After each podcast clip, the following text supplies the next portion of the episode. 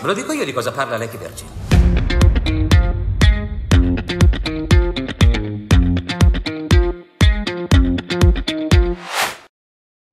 Si era parlato giusto qualche giorno fa della trilogia del dollaro di Sergio Leone. Oggi andiamo a parlare del compositore delle musiche di quei film, ovvero Ennio Morricone.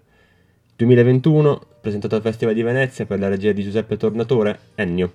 Semplicemente Ennio. Che dire di questo Ennio? Poco, in realtà, nel senso che è un bellissimo documentario, è un'opera sentita. Non facciamo nessun tipo di non creiamo suspense, diciamo subito, è, è, bello, è un film da vedere, è un film che va visto, perché no, va visto in sala, è in sala in questi giorni ancora, quindi io ne approfitterei. È un documentario ricco di materiali d'archivio, che racconta la storia di Morricone, ma non, non, non è un documentario televisivo, diciamo, di quelli che partono dalla nascita e arrivano alla morte, bensì segue in maniera cronologica ma abbastanza libera il, il, percorso di crescita musicale e di fama di Morricone. Ci sono tanti, tanti, tanti interventi di amici, collaboratori, colleghi o anche semplicemente artisti che sono stati soltanto influenzati dalla sua musica senza averlo magari mai conosciuto o averci mai lavorato insieme. E si va a creare un, un intreccio, un, un, mosaico bellissimo che è il modo migliore probabilmente per, per de- cercare di descrivere il genio di uno dei maggiori compositori del Novecento e non parlo soltanto di musica da film, ma proprio i compositori. Innovativo nel, sia tanto nel suo approccio al cinema quanto nei primi anni 60 agli arrangiamenti della canzone leggera italiana, da Gino Paoli Gianni Morandi a Vianello. Tornatore fa un ottimo lavoro e riesce, cosa che normalmente non fa, nonostante compaia anche davanti alla macchina da presa, riesce a stare un po' più nascosto. Di solito è un regista che sia nei film più riusciti che in quelli meno riusciti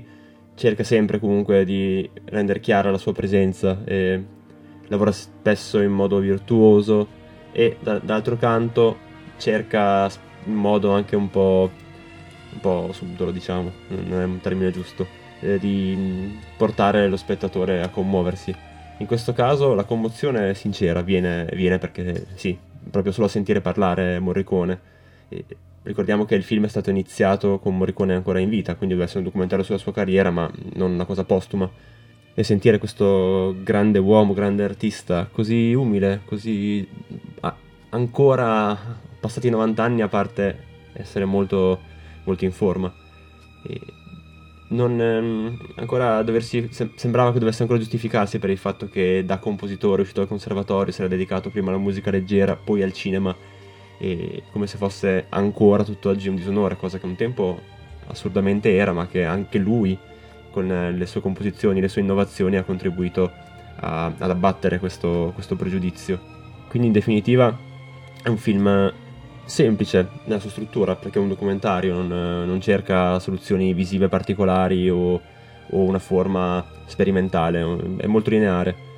è un bel documentario, semplice, che può essere seguito facilmente sia da, dai neofiti, da chi non è, non è un cinefilo accanito,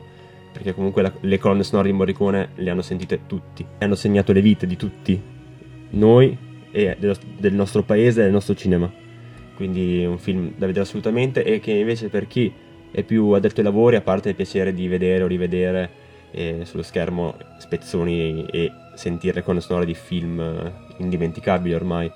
di vedere parlare con affetto di quest'uomo da parte di colleghi aiuta anche in modo molto semplice a capire la genialità di Morricone nel suo modo di pensare proprio l'arrangiamento e di permetterci di capire quanto sia nella musica leggera all'inizio sia eh, nel cinema dagli anni 60 in avanti sia stato un innovatore assoluto e abbia continuato ad essere un innovatore fino praticamente alla fine della sua carriera. Il voto di ultima visione è 8 andate assolutamente a vedere questo film perché è il giusto tributo a un maestro che purtroppo ci ha lasciati non troppo presto perché aveva più di 90 anni, ma in ogni caso con queste menti, con, queste, con questi artisti è sempre troppo presto, anche se fosse morto a 200 anni sarebbe stato troppo presto. Un saluto a tutti.